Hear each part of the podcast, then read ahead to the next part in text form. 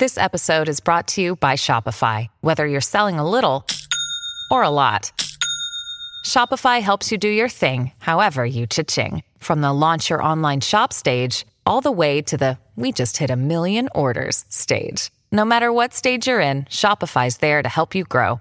Sign up for a $1 per month trial period at shopify.com slash special offer, all lowercase. That's shopify.com slash special offer. It's time for Tales of Terror, only on the Mutual Audio Network. The following audio drama is rated PG 13, suggesting that children under the age of 13 should listen accompanied with an adult. Chapter 7 Hearts of Darkness. Even three months removed, I can feel that hand clamping down on my ankle. My good ankle, not the one I twisted in the garden the other day. An eater got a good hold of it and tried to pull me back into the bus where I could hear other refugees fighting against a mob of eaters pouring in from the front and back of the bus. I tried to pull myself up again, and the hand gripped even tighter. I can still feel cold glass embedded in its palm and the individual grains and shards lodged in the shredded skin of its fingers. They stabbed and slashed into my flesh. Hot blood flowed from the gashes they made, and, probably most unnerving, it contrasted the absence of heat and the roughness of the dried skin as I tried to twist my leg out from between pulpy fingers. I didn't scream so much as gurgle and cough up more bloody drainage from my broken nose. The blood collecting between its fingers mixed with sweat and gave me room to twist and pull my foot around in the creature's grip. The glass dug deeper and ripped up my skin, but I kept pulling away, even as a second hand tried to grab onto my shoe. I felt slick greasy hair brushing against my leg and pictured gnashing teeth closing in on my flesh. Between the pain, the terror, and the adrenaline, I found the strength to pull myself back up into the hatch and plant my free foot against the side of the hatch. The soldier behind me had his arms locked around my chest, but he didn't have the leverage against the pull of the eaters to get me out.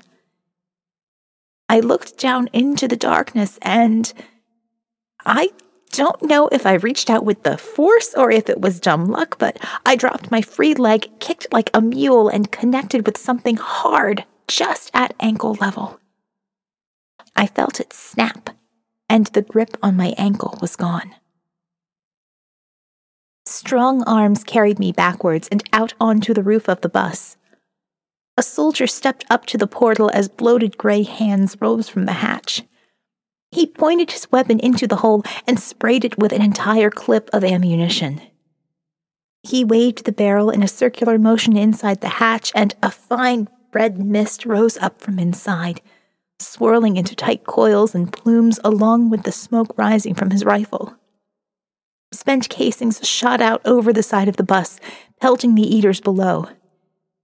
The screaming in the bus died away pretty quick at that point.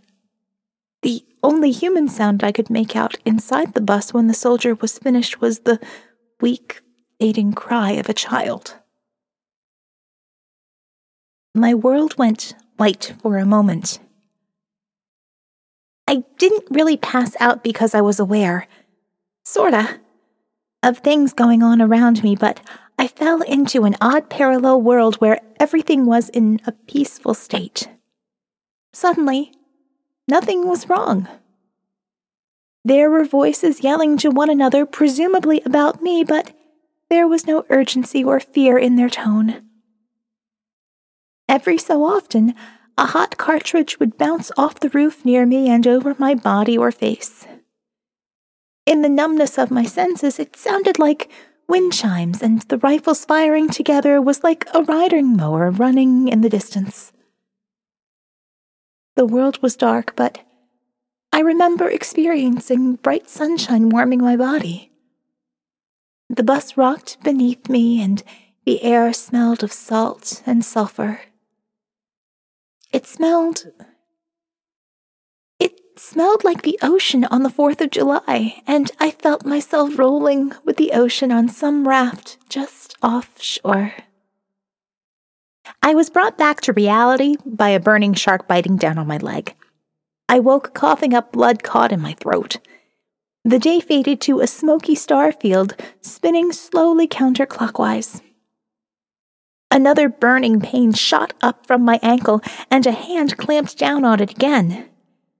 Thinking the eater was back, I tried to yank my leg away, but this time large, warm hands pressed back, twisting my ankle almost backwards and then back around.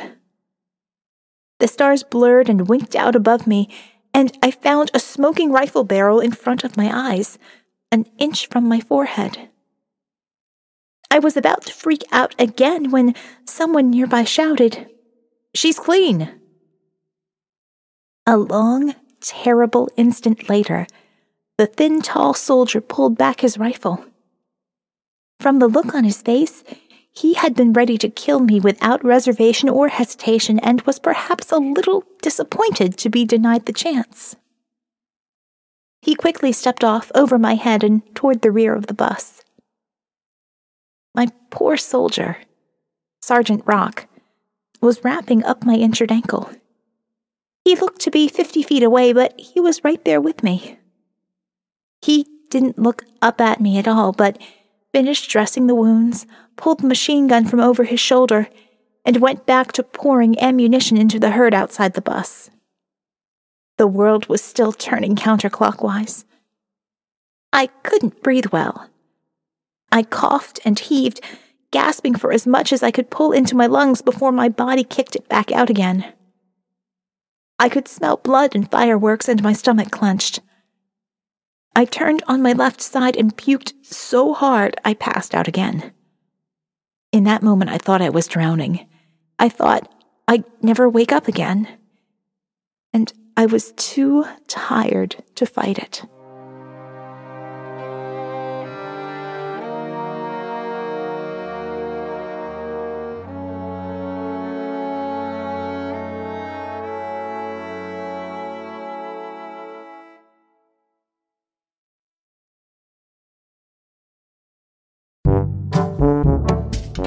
Hey, Billy, why do you look so down? Aw, Dad, I got a computer, a PlayStation, and a barn full of iguanas, and I'm still bored. Gee, Billy, when I was your age, I would read lots of stories in pulp magazines. Oh, with stories of weird adventure and fantasy, horror, satire, and lots of action. Wow, that sounds great, Dad.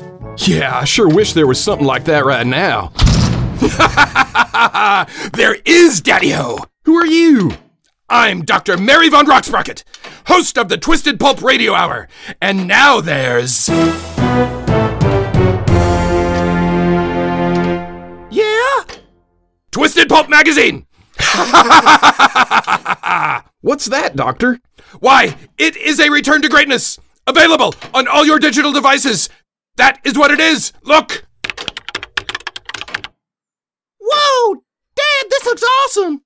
Exciting and, dare I say it, very unwholesome. You definitely have that right, my good man! Ha ha! Thanks, Dr. Mary! My pleasure, Billy! And just between you and me, I am not sure that this man is really your father. Bye!